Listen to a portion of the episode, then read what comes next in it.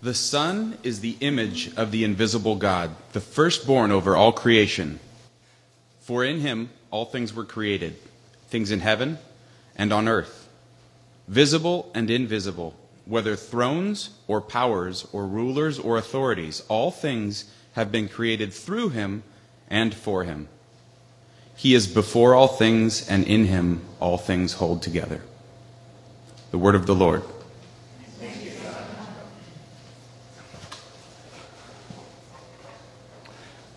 I invite you to pray with me as we begin. Our gracious God, as we enter into this room from places of uh, great unsettling life circumstances, possibly grief for some of us or sadness, and others of us come with joy and happiness. Some of us come knowing what we believe, others come really questioning it. We might sit here thank, more thankful to you for answered prayers than we've ever been, or we might come not even really knowing how to pray and wondering if we should be here at all. And so, from all these different places, we're looking now to, uh, to you and, and hoping that there's some connection. So, please connect. Please come. Please speak to us. Because we're more of a mess than we want other people here to know. And this story that we open up each week tells us something that we need to hear that we're more loved and accepted in Christ than we ever imagined. We have so much difficulty, even if we've heard that message, to believe it and to live like it's true. Would you help us? We pray in Jesus' name. Amen. I, there's this movie that I remember from my childhood. I remember watching it, and it comes from a book. So you might have heard of it. Have you heard of The Never Ending Story? Yeah? Yeah, a few people have heard of that. Cool. Uh, movie version or book version? Movie, yeah, yeah. I think something about the just the idea of a giant dragon-sized puppy dog that could fly that that you'd get to ride on and go wherever you wanted. And he had this soft, gentle voice. I think the the dog's flying dog's name was Falkor or something. There's all these images in this movie that were just wonderful as a child. A giant snail that you could ride, a giant talking rock creature made of rocks that would also, I think, just eat rocks, not surprisingly.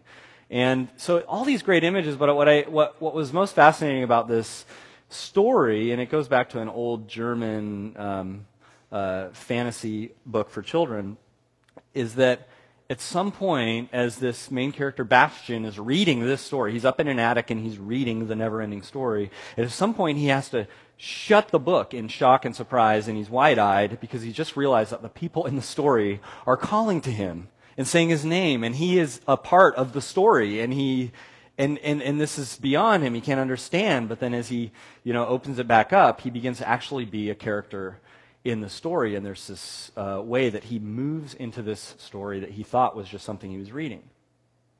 In many ways, as we begin this series on uh, back to the basics. We're looking at the big story of the Bible, the big story of the Christian faith. And that, that's a great analogy because that is what we find to be true. If you begin to walk down the journey of this Christian faith, at some point you realize that you're not just looking in from the outside, but the story has you in it. It's a story that, um, in many ways, this is what I go back to personally in terms of what's so resonating for me about the Christian faith and about the story of Jesus is that it explains me better than any other story that I find myself at home in this story better than in, in, any other story or philosophy or explanation for human life. So that's what we're inviting you into during this um, series. And I wanted to explain that I'm, I'm taking from a few different books that I'll be hitting and drawing from throughout this um, four week series. And I've got four of them here. And they all deal with this kind of the big picture, the big story of the Christian faith. Today, I won't be drawing so much from this one, but it's a really helpful one called Simply Christian by N.T. Wright. Um, this one's called Creation Regained by Albert Wolters. And this one's called The True Story of the Whole World by Craig Bartholomew and Michael Goheen. And this one is Lesslie Newbigin, A Walk Through the Bible. And uh, you know, if you wanted to go further on things with this this series, those are some great books that um, that you can find. And so, if we go with uh, Lesslie Newbigin, this is how he begins his his uh, that book that I just held up. He says, For at least a thousand years, the Bible was, for practical purposes, the only book known to people in Europe. They didn't have it in their hands before the days of printing, of course. They knew it through the teaching of the church, through its readings, its preaching, its liturgy, its sacraments, through the cycles of the seasons of the Christian year, through art, music, and architecture. The story told by the Bible was a story by which people understood the meaning of their lives. That's what we're dealing with. That's what the Bible is. And if you spend some time in the Bible, it's, you actually pick up on this pretty quick. If you really spend time with it, I know sometimes we think we've spent a lot of time with it. But uh, Lesslie Newbigin is the same person who, you'll notice in the worship guide, there's a quote from a Hindu scholar that said this to, to Lesslie Newbigin, who was, a, who was a missionary in India. He said, I can't understand why you missionaries present the Bible to us in India as a book of religion. It is not a book of religion. And anyway, we have plenty of books on religion in India. We don't need any more. I find your Bible a unique interpretation of universal history the history of the whole creation and the history of the human race, and therefore a unique interpretation of the human person as a responsible actor in history. This is unique. There is nothing else in the whole religious literature of the world to put alongside it.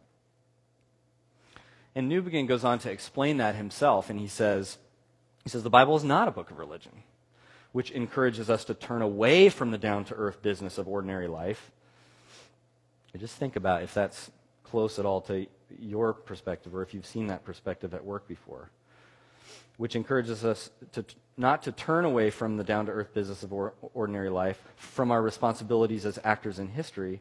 It does not encourage us to turn away from the world of our daily newspaper to a so called spiritual world beyond.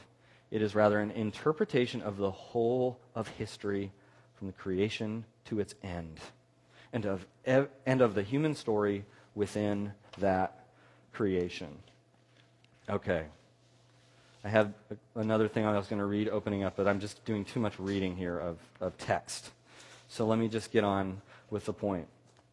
As we get into the first part of this story, as we get into creation, there's some important things to figure out. There's some baseline sort of worldview questions to probe into and just, just, just puzzle over. So this is, a, this is a great question, a great way to start in terms of um, entering into this uh, story at the very beginning. Here's the question What do you think is more basic to our world, good or bad? What is more basic to our world? What is more essential? What is more germane to this world that we live in? Is it good or is it bad? Or are you kind of like, oh, they're equal, kind of a yin and the yang kind of thing? What's more basic? Surprisingly, you know, how you answer that question, even though you probably don't spend a lot of time thinking about it, but you do actively have an answer to it. And that answer directs a lot of your behavior in your response to what happens in this world. And the Bible, I'll just do it like a little spoiler. So, the Bible, if you look at Genesis, if you look at the very beginning of the story, and that's what we're talking about today, you notice a couple of things. You notice goodness and harmony. First of all, there's a harmony. I mean, I don't know if you've spent some time with Genesis chapter 1. It comes off not so much like history writing or like historical narrative or historical reporting. It comes off more like a poem or like a song. And then Genesis 2 takes over and, and it kind of switches. It turns into more of a historical reporting type of view of how the world started, but not Genesis 1. It's dealing more with just giving us a, a, a, song of the, the picture of harmony and goodness. And so you see this number seven. There's seven days. It's the number of perfection in the ancient world. And then as you read, it, it goes like this In the beginning, God created the heavens and the earth. Now the earth was formless and empty, darkness over the surface of the deep and the Spirit of God was hovering over the waters. I'm just reading a tiny bit. I won't read the whole thing. And God said, Let there be light, and there was light. God saw that the light was good, and he separated the light from the darkness. God called light day, and the darkness he called night, and there was evening, and there was morning the first day. Over and over again as you read this, there's repetition, just like there is in any song, bringing out the point. And the repetition goes like this And God saw that it was good, and there was evening, and there was morning. The second day, the third day, the fourth day, the fifth day, the sixth day. over and over again. It was good. It was good. It was good. God saw that it was good. And finally, he says, God saw all that he had made, and it was very good. And there was evening and there was morning, the sixth day. You know, Genesis chapter 1 doesn't answer a lot of how questions. How was it created? That seems to be what we get obsessed with. How long did it take? Was evolution involved? We get into all these questions. That's not really what it's dealing with. It's a song. It's telling us more about the purpose. It's telling us about the quality. There is goodness. It was good. It was created good. There's like this, I would call it a repeating doxology. A doxology is sort of uh, uh, something that where you speak these words or you sing these words over something or to someone, giving praise, words of praise. It is good. It is good. It is good. That's a repeating doxology. What's more basic, good or evil? You see the Bible's answer. Um, it sounds like a philosophical question, but really it's extremely practical. And your answer to that question is already directing how you live. Let me get into that. Thanks, Kathy. Um, we're going to learn in a second that even cell phones were created good. So, just so you know. Um, what happens when uh, you, you open up the paper and it says, oh, there was a bombing at the Boston Marathon? What happens when uh, you hear over the news there's a shooting in Newtown and, and kindergartners were killed? What happens? What's really fascinating is that you don't say, I've never heard anybody hear something like that and react just absolutely stoic and say, oh, yeah, another shooting, another bombing. I mean, that's, you know, we hear about these all the time. Here's another one. I wonder what was behind that one. That was kind of interesting. I don't, I don't hear anyone react that way. What do we do? We say, why? We say, I can't believe that. That's horrible. That shouldn't happen. Why? Um, when there's war and injustice, and when we learn that you know our government has been using waterboarding, kind of torture to to get question, answers out of people, when there's injustice, when there's abuse, you know we we have activism and we have legislation and we have protests. Why do we do all of that? I don't want, today I, want, I don't want you to puzzle over the existence of evil, evil and bad. I want you to puzzle over the fact that we react so strongly to it. Ever since I was born, for 35 years, the newspaper has been relentlessly trying to prove to me that evil and bad are at home in this world. Why is it that I continue consistently to say no? no. Please let the world not be that way. I think we can change this. I think we can do something. That's awful. Why? Why did that happen? That's my response. Why do we respond that way? Where does that come from? The Bible would say that you are part of a story. And you can't get rid of the fact that you are part of a story. You, you can't shake it. It's just a part of you. It's deep in your bones, it's in your heart. And because of that story, you have this sense inside of you, like a memory imprint, that there's a chapter of that story when everything was good. There's almost like a little shadow of a memory that you have that you just instinctively act upon that says, no, no, no, we are made for better than this. Part of entering into the big story is just to puzzle over where that comes from and to, and to wonder why is that there? And then as you begin to maybe try to act out on that imprint and say, yes, we are created for better than this. I'm going to live like we're created for better than this. What is included in that? I just kind of joked about, you know, even cell phones are part of the created order. Um, but what is all in- included in the good creation category? In Colossians 1, which James just read, it says, in, cha- in verse 16, For in him all things were created, things in heaven and things on earth, visible and invisible, whether thrones or powers or rulers or authorities, all things were created through him and for him. Notice it lists thrones, rulers, powers, authorities. Those things weren't in the original song of creation. Those things weren't listed. Those things didn't immediately exist when God created. What we get is the story, the creating action of God continues to unfold. It's an ongoing action. God is creating. And even all these things that kind of pop up and come out of the created order because of human ingenuity and society and culture, all of it. According to how the Bible treats our world, all of that is part of the goodness of the created order. All of it. We look around us, and it's all around us. And then you begin to imagine the implications. It gets really big. It gets really, sometimes it gets a little troubling, but it's all around us. It's constant. You start to sit in line at the DMV and you say, somehow this is part of the created order of goodness. Is there goodness here? You stand in line, checkout line at the supermarket. You know, you think of, you know, you start going through all these things. You say, this is part of created goodness. There's created goodness here. There's created goodness in landlords, you know, in video games, politicians. You start thinking about these things differently. It starts to shift your focus.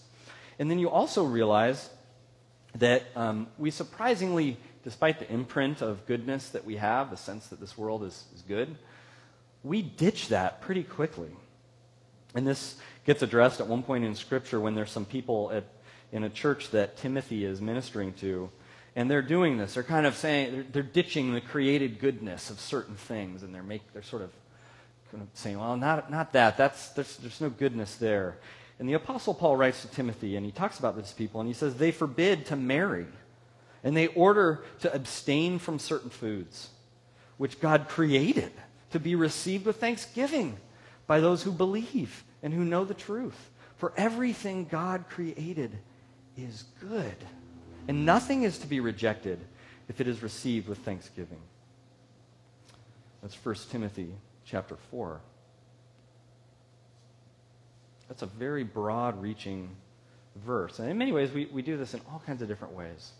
Some ways, maybe you've been a part of a tradition uh, or been in a church uh, that has, has kind of pushed off to the side certain things and said, no, that's, you know, that's, that's a bad thing. That actually create, there's nothing good there. One of these writers that I just mentioned, um, Al Wolters, says in his book um, that there's all kinds of worldviews and religions and philosophies that single out some feature or features of the created order as the cause of the human predicament, whether that be the body, temporality, finitude, emotionality, authority, rationality, individuality, technology, culture, and on and on and on. We, we find something we say, no, that can't be good.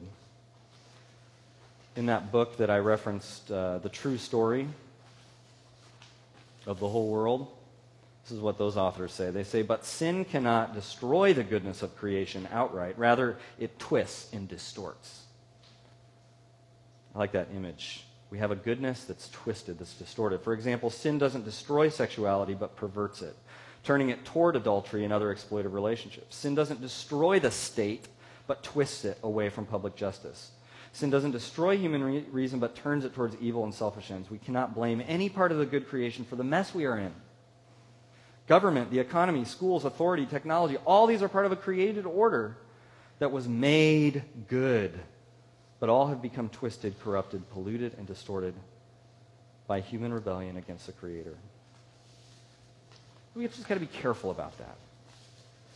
And then also to see not just what not to do, not just to not put things aside and say that's not good, but also to have a certain attitude to all that's around us, to sort of start to feel this shift that you can have towards all the good things that are around you. It's a key shift, I think, in um, having a comprehensive kind of Christian faith. So, one of these authors, uh, Al Wolters, again, says that the Christian can begin to see possibilities for service to God in such areas as politics and the film arts and computer technology uh, and business administration and developmental economics and skydiving. I love it that he throws that one in there. If God does not give up on the works of his creation, we may not either. There's a shift that needs to happen. That shift that happens and can happen over and over again with all kinds of things in your life. Imagine getting that slip in the, in the mail that says, You have jury duty. Right? How many times have you heard someone be grouchy and complain about, I have jury duty? And you sort of make that shift and you go, Okay, where is the created goodness in this? Um, I know some of you love jury duty, that's fine, but usually I hear complaining. Where's the created goodness in this that I need to embrace? And that I also become sort of an agent in bringing to light even more. Is that what it means to be a Christian? What would our world look like if that's what it was to be a Christian? To get back to that created goodness when you're you know, working as a temp for six months or a year or a year and a half, when you're working somewhere as an intern and just trying to figure things out, when you're taking some kind of medication that has all these side effects, when you're changing a diaper, when you're logging receipts, when you're paying for a smog check, all these instances where you say, hmm, where's, let's get out there. Let's discover the created goodness here. And is there any way that I can kind of move with the flow of the created goodness of standing in line at a food bank? And it also puts a whole new lens on your career or on the station in life which you find yourself. That you look at this and you say, I mean, you know how many people have said, I hate my job, or I hate those people at work, or let me tell you about this pet peeve. It just kind of shifts all of that and says, well, of course it's twisted. Of course it's screwed up. But let's discover the created goodness here. Where do I need to discover and embrace and bring out even more the created goodness of this particular sphere of God's created order? And that shift is what the Bible is after. It's, what this whole story is after. As God makes a way for you to come back again and live under his doxology, it is good. There's this way in which the whole rest of the story that we're going to see over the next three weeks is just God's way of bringing us back to live under that original doxology. It is good. In fact, even a doxology applied to yourself, you are good. And if you want to get a sense of just how good that goodness is for us, for you and me, then you realize you have to realize and look at how in Genesis chapter 1 we have in, in verse 2, it's saying that the Spirit of God was hovering over the waters. We have God speaking, and God deciding and sort of speaking for the world to exist, but it's not just Him that is doing it, there's also the words, His speech, that brings about this creation. It's as if the words themselves have a functional, powerful personality to them. And we learn in John chapter 1 in the New Testament when John says, Well, the Word was with God in the beginning. And then he says, and the Word became flesh and dwelled among us. And you kind of go, aha. See, the Spirit was there, the Father was there, the Son was there, even then at this creation moment. And the only way, really, to explain Genesis 1, that it's even happening, and the Christian story explains it this way, is that here you have the Father and the Son and the Holy Spirit, and they operate together. They operate in a sort of community of oneness, a sort of multiplicity of unity. And in that relationship, there is, the Bible tells us, there's this constant unselfish love giving and love receiving, glory giving and glory receiving. And that's this beautiful, selfless, love giving community that exists. Why does Genesis 1 happen? In order to expand that circle of love and let more in. See, already there's a sense of deep grace, even before, um, of some, you know, grace being something that didn't even need to happen, but it happens anyway. That we're made in order to be brought into that love giving circle. And Genesis 1 says, man and woman were made in the image of God. They're brought in. They're brought, we are I mean, no wonder, think about it. No wonder that imprint is so strong and intense in us that, the, that this world is supposed to be so good. No wonder that's so strong and lasting because we were made to be in this love giving, unselfish relationship with God Himself. Man, we have a sense of that. We know that. And there's good news as well to this. The good news, the good news that you see in Colossians chapter 1 that James read, if you continue, we didn't read all this, but if you continue, then verse 19 says this For God was pleased to have all his fullness dwell in him, Jesus, and through him to reconcile to himself all things, whether things on earth or things in heaven, making peace through his blood shed on the cross. See, God's bringing us back to that circle of love. God's bringing us back to living in under the doxology of God. It is good. It is good. It is very good. You are good. Do you ever realize that you're living your life in a sort of search for goodness? Or a search for someone to say that you are good? Or some group of people to say that you are good? You're living as if you hope that finally you'll find the doxology to live under that will lift you back up to what you have some sense that you're worth or that you're capable of. I mean, how much of your life is spent trying to figure out, am I good enough? The Bible says, yeah, you're made for that. You're made to live under God's doxology. And that explains a lot. It explains why a teenage girl whose parents raised her right, gave her all the opportunities and all the attention and support and all the rules and advice, has she's just given herself over to a new group of friends and their style of clothes and their genre of boyfriends with their sexual expectations and their variety of parties and their recreational version of drug use. She might not feel very good, but those friends say she's good and they treat her like she's good. And that doxology of her friends is going to have to do the job for now living under God's doxology. That's what we were made for. It explains a lot. It explains the 38 year old husband and father who is spiraling downhill for no real obvious reason at all. But if you connect the dots, which he hasn't yet, you can see it happening. He's drunk now almost every night and a lot of days, too. His attitude towards his once precious bride is now almost thoroughly negative and more and more emotionally abusive. And while she's tending to the twins, he may or may not be out spending the last of their very little extra cash on what will get him numb tomorrow to the growing sense that his life has not turned out good.